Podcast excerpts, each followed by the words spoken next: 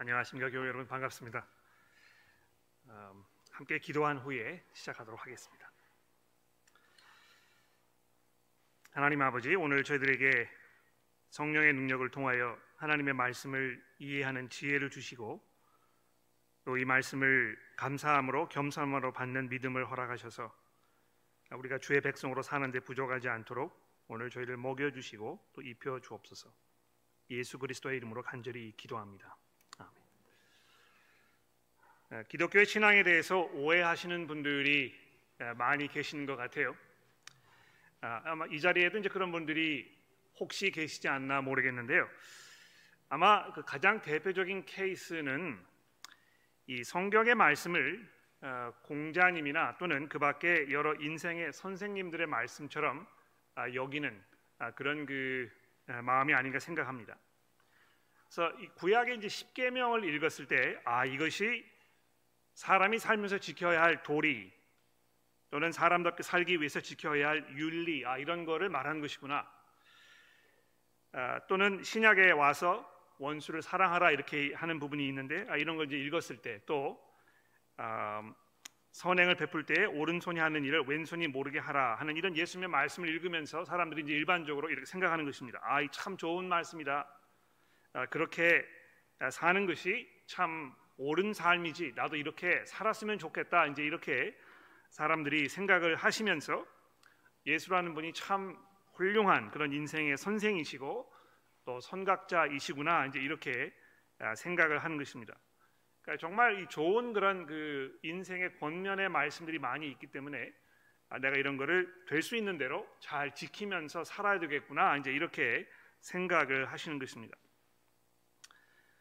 아, 근데 이렇게 생각하시는 것에는 적어도 두 가지의 문제점이 있습니다. 첫째로 이 세상에서 하나님께서 성경에 요구하신 그 생활 방식, 특히 율법으로 명시되어 있는 이 삶의 규정을 처음부터 끝까지 한치의 실수나 오차 없이 이행할 수 있는 사람이 한 사람도 없다는 것입니다.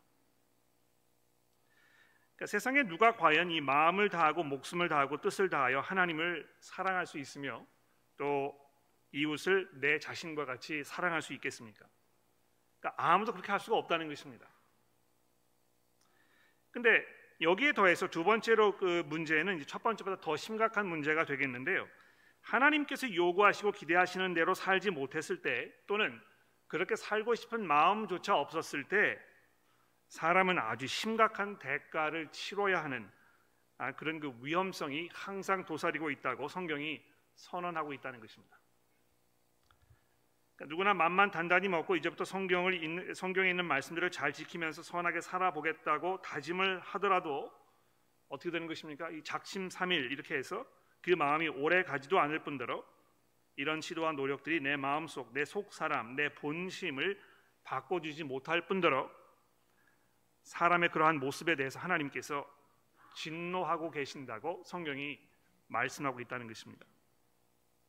그러니까 지금까지 이제 아, 내가 이 성경에 있는 말씀들을 뭐 될 수 있는 대로 잘 지키면서 최선을 다해서 살아보고 또 교회도 나가서 신앙생활도 좀 해보고 아, 이렇게 해서 내가 이제 신앙을 좀 이렇게 키워 나갔으면 좋겠다 생각하신다면 아, 곧바로 여러분들은 아주 심각한 문제 문제에 봉착하시게 된다는 것입니다. 이렇게 안 된다는 것이죠. 내가 아무리 노력하고 수고해도 하나님께서 내게 기대하시는 방법으로 내가 아, 처음부터 끝까지 살지 못하는 그리고 그렇게 하지 못했을 때 아주 엄청난 대가를 치러야 한다고 성경이 경고하고 있다는 것입니다. 예, 오늘 본문 말씀인 이 신명기 27장부터 30장은 이런 면에서 이 신명기의 아주 중요한 아, 그런 부분입니다. 기독교 신앙의 이 본질과 핵심이 어디에 있는지 또 그것이 무엇인지를 아주 명확하게 알려주기 때문인데요. 아, 아마 이 신명기서의 결론 부분이라고 이렇게 우리가 아마 아, 이야기를 할 수 있을 것 같아요. 그래서 아, 여러분 뭐 오늘 한 시간 좀 일찍 일어나셔서 정신이 약간 혼미하실지 모르겠습니다만 아, 정신을 바짝 한번 차려 보시고 이 본문 말씀에 집중해 보셨으면 좋겠습니다. 자, 이 모세와 이스라엘 백성이 지금 40년 동안 광야 생활을 마치고 이제 이 요단강 동쪽 여기에 위치했던 이 모압이라는 지역에 아, 지금 왔습니다. 지금으로 말하면 아, 그 남쪽으로는 이제 사우디아라비아 또 동쪽으로는 뭐 이 그 이라크나 쿠웨이트 이런 것을 국경으로 한 아, 그 요즘에 이제 말하면 요르단이라고 하죠. 그 요르단이라고 하는 그 지역 바로 거기에 요단강을 이제 바라보면서 막 가나안으로 들어가려는 아, 그 찰나에 지금 서 있는 것입니다. 그러니까 이 시점에서 모세가 이스라엘 사람들 다 불러놓고 그들 앞에서 한 그 세 편의 설교를 이 신명기서가 지금 기록하고 있는 것인데요. 가나안 땅에 들어가기 이전에 사람들의 마음을 새롭게 해서 정말 그 땅에 들어갔을 때에 이 하나님의 백성답게 참으로 하나님을 잘 섬기면서 살 수 있도록 백성을 잘 준비시키기 위하여 모세가 지금 설교를 하고 있다는 것입니다. 그래서 여러분 27장을 좀 보십시오. 이 성경을 좀 잘 찾아보셔야 될 것 같은데 27장 아, 2절 말씀에 보시면 아, 이렇게 되어 있습니다. 너희가 요단을 건너 내 하나님 여호와께서 내게 주시는 땅에 들어가는 날에 큰 돌을 세우고 석회를 바르라. 또 좀 내려가셔서 4절에 보십시오. 너희가 요단을 건너가거든 내가 오늘 너에게 명령하는 이 돌들을 에발산에 세우고 그 위에 석회를 바를 것이며 또 11절로 내려가 보십시오. 모세가 그날 백성에게 명령하여 이르되 너희가 요단을 건넌 후에 시므온과 레위와 유다와 이사갈과 요셉과 베냐민은 백성을 축복하기 위하여 그리심 산에 서고 루벤과 갓과 아셀과 스불론과 단과 납달리는 저주하기 위하여 에발산 위에 서서 레위 사람들은 큰 소리로 이스라엘 모든 사람에게 말하여 이르기를 자 이렇게 되어 있습니다. 그러니까 지금 이스라엘 사람들이 아, 요단강을 막 건너기 직전이라는 것입니다. 약속의 땅이 눈앞에 보이는 그 시점에 지금 와 있습니다. 근데 여기 보시면 가나안 땅에 들어가게 되면 가장 먼저 이스라엘 사람들이 해야 될 일이 무엇입니까? 이 그리심산 또 에발산 이 두 산을 중심으로 양 옆에 이렇게 둔 그 골짜기 여기 이제 세겜이라고 하는 곳인데요. 여기에 이제 가서 거기에 진을 치고 거기에서 이제 아주 중요한 예식을 하라고 모세가 이렇게 말씀하고 있는 것입니다. 이게 이제 잘 보시면 좀 굉장히 생소하게 느껴지는 그런 예식인데요. 아, 여러분 그 머릿속에 상상을 해 보십시오. 이 양쪽으로 이제 산이 이렇게 올라 있는데 거기 골짜기가 이렇게 있습니다. 아 근데 이 오른편 산에는 이스라엘 족속의 반이 또 이 상대편에 나머지 반이 올라가서 이렇게 서 있고요. 이 중간 골짜기 세금이라는 이곳에 레위 사람들이 모여가지고 거기에서 하나님의 말씀을 하나님의 경고의 말씀을 이스라엘 사람들에게 선포하는 그 장면을 머릿속에 한번 그려보시면 되겠습니다. 이 27장 15절부터 보시면 총 12가지의 이 경고의 말씀이 기록되어 있는데 그 중에서 몇 가지만 읽어보겠습니다. 이 15절에 보십시오. 장색의 손으로 조각하였거나 부어 만든 우상은 여호와께 가증하니 그것을 만들어 은밀히 세우는 자는 저주를 받을 것이라 할 것이요 백성은 응답하여 말하되 아멘 할지니라. 그의 부모를 경솔히 여기는 자는 저주를 받을 것이라 할 것이요 모든 백성은 아멘이라 할 것이라 이렇게 쭉 하면서 12가지가 이제 기록이 되고 있는데 아, 맨 마지막 26절에 보십시오. 이 율법의 말씀을 실행하지 아니하는 자는 저주를 받을 것이라 할 것이요 이 백성은 아멘 할 것이니라. 그러니까 여기 저주를 받을 것이라 하는 이 부분을 좀 주목해 보십시오. 아, 마치 어떤 그 최후 통첩과 같아요. 가나안 땅에 들어가게 되면 그 순간부터는 하나님의 말씀을 거역하는 것이 더 이상 용납되지 않는다고 선언하는 것입니다.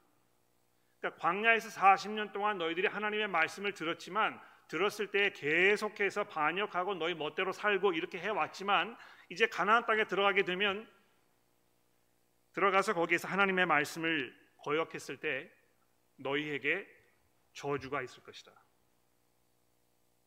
그러니까 이미 충분한 이런 경고가 주어졌기 때문에 가나안 땅에 들어가서 조차 하나님의 말씀을 거역하는 행위는 정말 하나님을 무시하는 하나님에 대한 경외심이 조금도 없는 그래서 하나님의 저주를 받는 것이 아주 마땅한 것이라는 것을 이 거국적 예식을 통해서 아주 확실하게 백성들에게 지금 공포하고 있는 것입니다.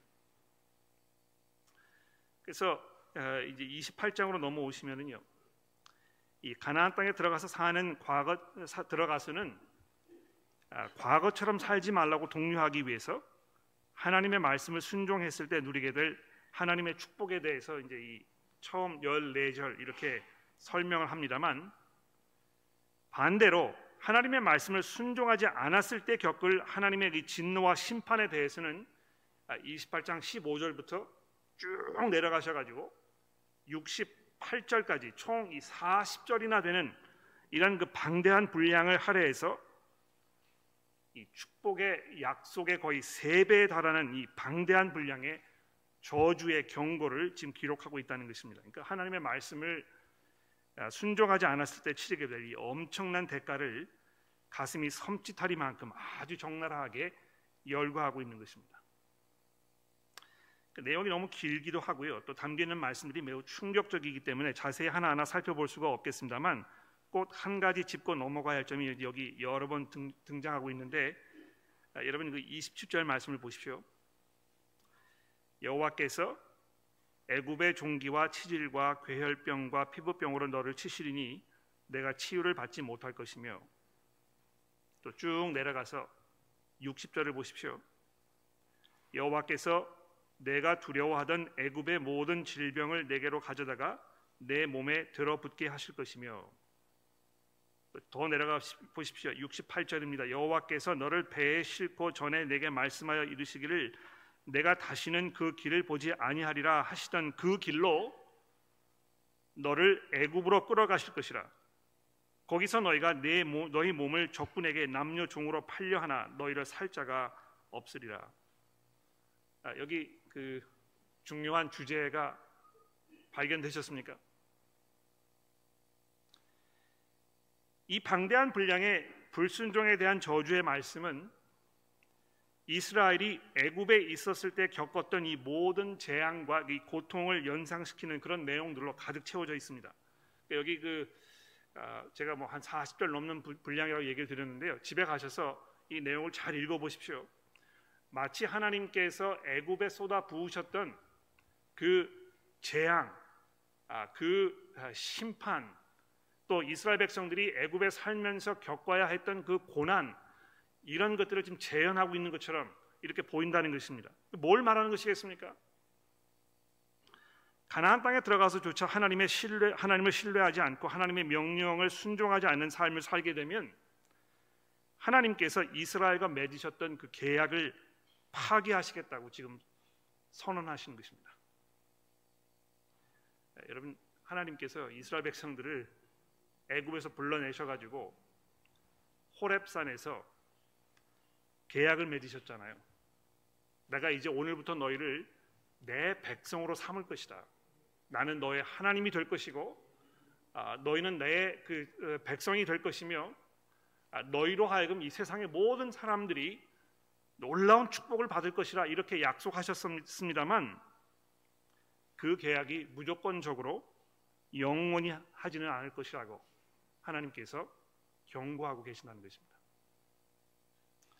이 하나님의 말씀을 가볍게 내 기분에 따라서 좋게도 여기고 때로는 잠시 잊어버리기도 하고 순종해 보려고 노력도 하지만 좀 힘들면 잠시 내려놓기도 하고 하는 등 그냥 이렇게 대충 대충 일괄성 없게 뭐 이렇게 했다가 하기도 하고 하지 못하기도 하고 이런 식으로 아, 이 살게 되면 이스라엘은 돌이킬 수 없는 이 참혹한 혹독한 대가를 치르게 될 것이라고 하나님께서 지금 이 계약의 명시해 놓고 계신다는 것입니다. 그러니까 여러분 뭐 그 집을 사실 때 차를 사실 때 이 계약서를 작성하시잖아요. 그러니까 이 계약서를 아, 통해서 계약이 성립이 되게 되면 내가 이러이러한 그 혜택을 누리게 될 텐데 이 계약 조건을 내가 이행하지 못하게 되면 거기에 대한 대가를 치르게 될 것이다. 이렇게 이야기하지 않습니까? 하나님께서는 그 이야기 하고 계신 것입니다. 근데 여러분 이것이 호렙산에서 하나님께서 이스라엘과 맺으셨던 계약의 그 한계성인 것입니다. 그 계약이 아무리 혹독한 대가에 대해서 명시하고 있어도 그것이 사람의 마음을 움직여서 항상 하나님의 말씀에 순종하도록 돕지 못했다는 것입니다. 여러분 그 십계명이 주어졌던 그 장면을 생각해 보십시오. 네. 이스라엘 백성들이 하나님께서 말씀하시는 그것을 들으면서 그 광경을 보면서 거기에 명시되었던 이 이야기를 쭉 읽어보면서 거기 나중에 설명되었던 모든 부분들을 보면서 굉장히 두려운 마음이 있었죠, 그렇죠? 야, 더 이상 하나님께서 우리에게 말씀하지 마시도록 아, 모세 당신께서 올라가셔서 그 말씀 들으시고 우리에게 이것을 전해 주십시오. 우리가 듣겠습니다. 이런 식으로 이야기를 했었는데요. 그런 두려움, 하나님의 말씀에 대한 그 경외심, 이 하나님의 계약 이것이 이스라엘 백성들의 마음을 움직여서 광야 생활을 하는 동안에 그 말씀 순종하는 삶을 살도록 이 변화를 일으키지 못했다는 것입니다. 그래서 가나안 땅에 들어가기 직전에 요단강 동편 모압 땅에 모인 이스라엘 백성들을 앞에 두고 하나님께서 29장 1절에서 새로운 언약에 대해서 말씀하고 계십니다. 여러분 29장 1절을 보십시오. 호렙에서 이스라엘 자손과 세우신 언약 외에 여호와께서 모세에게 명령하여 모압 땅에서 그들과 세우신 언약의 말씀은 이러하니라. 굉장히 놀라운 것 같아요. 예. 호렙 산에서 하나님께서 계약을 세워 놓으셨었는데요. 이제 가나안 땅에 들어가려고 막 준비하는 그 찰나 이 모압 땅에서 하나님께서 새로운 계약을 세우셨다는 것입니다. 아 근데 아, 그, 내약, 그 내용을 좀 보십시다. 2절 말씀입니다. 모세가 온 이스라엘을 소집하고 그들에게 이르되 여호와께서 애굽 땅에서 너희 목전에 그 바로와 모든 신하와 그 온 땅에 행하셨던 모든 일들 너희가 보았나니 곧 큰 시험과 기적과 이사를 내 눈으로 보았느니라. 그러나 뭐라고 되어 있습니까? 깨닫는 마음과 보는 눈과 듣는 귀는 오늘까지 여호와께서 너희에게 주지 아니하셨느니라. 이게 이제 어, 어떤 면에서 신명기서 전체 말씀 중에 아, 이 29장 4절의 말씀이 굉장히 중요한 것 같아요. 네. 하나님께서 이스라엘 사람들에게 이 하나님께서 어떠한 분이신지, 하나님이 뭘 기대하시는지, 어떻게 하면 이스라엘 백성들이 하나님을 기쁘시게 하는 삶을 살 수 있는지에 대해서 쭉 설명을 해 놓았지만 하나님께서 깨닫는 마음과 보는 눈과 듣는 귀를 이스라엘 백성들에게 오늘날까지 허락하지 아니하셨기 때문에 이스라엘 백성들이 그 말씀을 듣거나 이해하거나 실행할 수가 없었다는 것입니다. 그러니까 이 사람이 생각하기를 아, 내가 열심히 수고해서 노력하고 착하게 살려고 노력하면 되지. 내가 얼마든지 마음만 먹으면 하나님의 기대에 부응하는 모습으로 충분히 살 수 있지.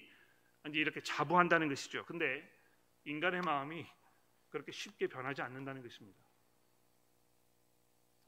이 마음속 깊은 곳에 단단히 불이받고 있는 이 미움과 욕심과 교만과 분노와 음탕과 거짓은 인간의 힘으로 도저히 뽑아낼 수 없는 그 어떤 기술로도 치유할 수 없는 재앙이라는 것입니다.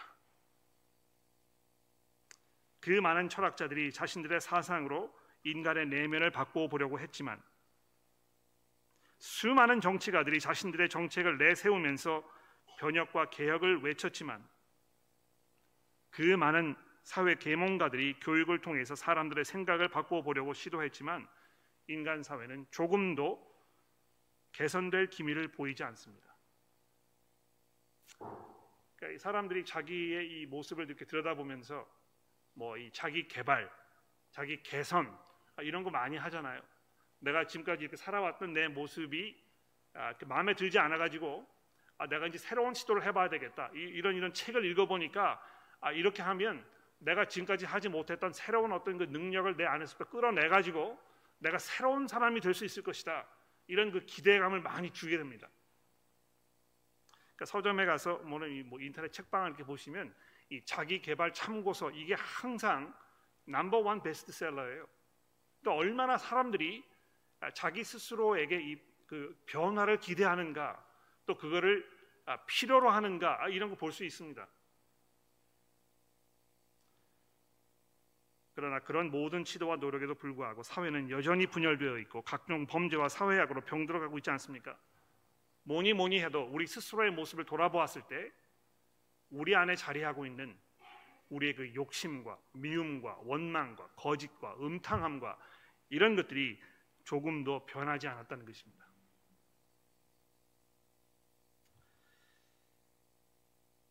그런 면에서 오늘 우리가 이제 읽은 이 30장의 말씀이 굉장히 중요한 말씀이 되겠는데요. 여러분 이 30장의 말씀을 좀 잘 한번 읽어 보도록 합시다. 아,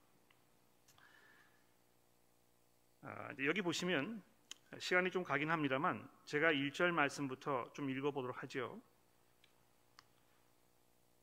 내가 내게 진술한 모든 복과 저주가 내게 임함으로 내가 내 하나님 여호와로부터 쫓겨간 모든 나라 가운데에서 아, 이 일이 마음에 기억나거든. 보십시오. 모세가요. 아, 가나안 땅에 들어가서 이스라엘 백성들이 어떻게 살 것인가에 대해서 이미 알고 있는 것 같아요. 아, 여러분들이 가나안 땅에 들어가서 아, 순종하며 살아야 되지만 순종하지 못하였을 때에 엄청난 대가를 치르게 될 것입니다. 경고하였습니다. 근데 30장에 와 보시면 내가 이 진술한 모든 복과 저주가 내게 임함으로 내가 하나님 여호와께로부터 쫓겨간 이 모든 나라 가운데에서 그러니까 이미 그 순종하지 않아 가지고 모든 하나님의 저주가 이스라엘 백성들에게 다 임한 이것을 전제로 하여 이 30장의 말씀 이해하고 있다는 것입니다. 거기에서 이, 이, 이 마음의 모든 말씀이 기억나거든 너와 내 자손이 내 하나님 여호와께로 돌아와 내가 오늘 내게 명령한 것을 온전히 따라 마음을 다하고 뜻을 다하여 내 여호와의 말씀을 청중하면 내 하나님 여호와께서 마음을 돌이키시고 너를 극률히 여기사 포로에서 돌아오게 하시되 내 하나님 여호와께서 흩으신 그 모든 백성 중에서 너를 모으시리니 쫓겨간 자들이 하늘에 가 있을지라도 내 하나님 여호와께서 거기서 너를 모으실 것이며 거기서부터 너를 치실 것이라. 내 하나님 여호와께서 너를 내 조상들이 차지한 땅으로 돌아오게 하사 내게 다시 그것을 차지하게 하실 것이며 여호와께서 또 선을 내게 선을 행하사 너를 내 조상보다 더 번성하게 하실 것이며 내 하나님 여호와께서 내 마음과 내 손, 아, 자손의 마음에 할례를 베푸사 너로 하여금 아, 너로 마음을 다하여 뜻을 다하여 내 하나님 여호와를 사랑하게 하사 너로 생명을 얻게 하실 것이라. 이 30장에 있는 말씀은 어, 먼 훗날 하나님께서 아, 이스라엘 백성들을 어떻게 아, 새롭게 하실 것인가, 아, 어떤 그 놀라운 변화를 일으키실 것인가, 호렙산에서 맺으셨던 그 계약이 할 수 없었던 또 모압 땅에서 맺었던 이 재계약 이것조차도 할 수 없었던 어떤 근본적인 마음의 변화에 대해서 지금 증거하고 있습니다. 그래서 마치 이스라엘 백성들이 이제 앞으로 어디로 쫓겨날 것처럼 이렇게 이야기하지만 그 후에 이 30장 6절에 보시면 내 하나님 여호와께서 내 마음과 내 자손의 마음에 할례를 베푸사 너로 하여금 마음을 다하며 뜻을 다하며 내 하나님 여호와를 사랑하게 하실 것이라고 이렇게 모세가 예언하고 있습니다. 이미 뭐 짐작을 하셨겠습니다만 예수께서 이 땅에 오셨을 때 아, 내가 새 언약을 너에게 준다고 말씀하시면서 자기의 그 피를 아, 보혈의 피로 또 아, 우리의 모든 죄를 사하시는 그런 그, 그 구원의 피로 주신 것에 대해서 성경이 증거하고 있습니다. 이 마음의 할례라는 주제가 신약 성경에 굉장히 중요한 그런 주제로 등장을 해서 오늘 뭐 이 시간에 이 마음의 할례의 문제에 대해서 자세하게 말씀을 드렸으면 좋겠습니다만 아, 시간이 허락하지 않기 때문에 아, 성경에 있는 한 구절만 제가 아, 말씀을 드려 보려고 합니다. 로마서에 보시게 되면 로마서에 이런 말씀이 있습니다. 로마서 2장 28절이 되겠는데요. 무릇 표면적 유대인이 유대인이 아니요 표면적 육신의 할례가 할례가 아니니라. 그러니까 이 예전의 구약 시대의 사람들이 받았던 그 할례가 아, 참 할례가 아니라는 것입니다. 아, 오직 29절에 보십시오. 이면적 유대인이 유대인이며 할례는 마음에 할지니 영에 있고 율법의 조문에 있지 아니한 것이라. 즉 성령께서 복음을 통하여 사람들의 마음에 찾아오셨을 때 그때서야 비로소 우리의 마음이 새롭게 되고 하나님의 말씀에 순종하려는 이 마음의 근본적인 변화가 일어나게 되어 있다는 것입니다. 그러니까 여러분들께서 제가 처음에 말씀드렸듯이 아, 그저 뭐 성경의 말씀을 이렇게 듣고 좋은 말씀인 것 같아서 아, 내가 이 말씀을 따라서 순종하면서 살아가 보려 보면 되겠다 이렇게 생각하시면서 마치 그것이 기독교의 신앙을 갖는 것인 것처럼 생각하셨다면 아, 마음을 바꾸셔야 한다는 것입니다. 생각을 바꾸셔야 한다는 것입니다. 아, 사람이 자기의 힘으로는 아, 도저히 하나님의 그 말씀을 순종하는 그 상태로 나아갈 수가 없고 오직 우리가 성령의 새롭게 하심으로 그리스도를 주로 고백할 때야 비로소 우리 마음속에 근본적인 변화가 일어나게 될 것이라는 것입니다. 이 자리에 계시는 여러분들 가운데 이미 예수께서 나의 구주시라고 고백하신 하신 분들 아, 그런 분들께 제가 말씀을 드립니다. 여러분들께는 이미 하나님께서 지금 말씀하신 이 새 언약 즉 성령의 능력으로 인해서 속의 사람이 변화된 그 근본적인 변화가 이미 여러분들의 삶 가운데 일어난 것입니다. 물론 우리가 아직 이 육신 가운데 살고 있기 때문에 우리의 삶이 아주 일괄적으로 하나님의 말씀에 순종하는 그런 모습으로 나타나지 않습니다. 그러나 그렇다고 해서 성령께서 여러분들의 마음 가운데 변화를 일으키신 것이 아니냐 하면 그렇지 않다는 것입니다. 그러므로 아, 그리스도를 주로 고백하시는 여러분들께서는 내가 비록 아직 완벽하게 하나님의 말씀에 순종하는 삶을 살고 있지 못하다고 하더라도 여러분들의 마음 가운데 이 하나님의 그새 아, 창조, 새 피조물이 되었다는 이 사실을 기억하시면서 마음속에 기쁨과 감사함으로 사시고요. 주께서 이 땅에 돌아오시는 그날 우리의 모든 이 문제점들이 완벽하게 해결될 것이라는 그 믿음과 소망 가운데 살아가시기를 바랍니다. 아, 그러나 이 자리에 아직 예수 그리스도께서 나의 삶의 주인이시라고 그분께서 나를 위해 자기의 목숨을 바치신 내 생명의 구원자라고 고백하지 못하, 아, 못하고 계신 분이 계시다면 제가 여러분들에게 초대의 말씀을 드린, 드린 것입니다. 여러분의 힘으로는 할 수 없는 이 내면적 변화가 하나님의 손에 의하여 성령의 능력으로 여러분의 삶 가운데 강하게 작용할 수 있습니다. 그리스도께 돌아서시고 그분을 의지하시면서 그분의 약속을 믿으십시오. 이미 여러분의 주변에 앉아 계시는 많은 분들이 이 그리스도를 주로 고백하면서 우리가 미처 기대하지 못했던 기적적인 변화가 우리 삶 속에 일어나고 있다는 것을 여러분들에게 분명히 증거할 수 있을 것입니다. 여러분들도 그 놀라운 변화와 은혜의 자리에 참여할 수 있게 되기를 간절히 바랍니다. 기도하겠습니다. 하나님 아버지, 마음의 할례가 일어나지 아니하면 우리가 도무지 우리의 힘으로는 하나님을 기쁘시게 할 수 없으며 주의 말씀에 순종하는 삶을 신실하게 살아갈 수 없음을 고백합니다.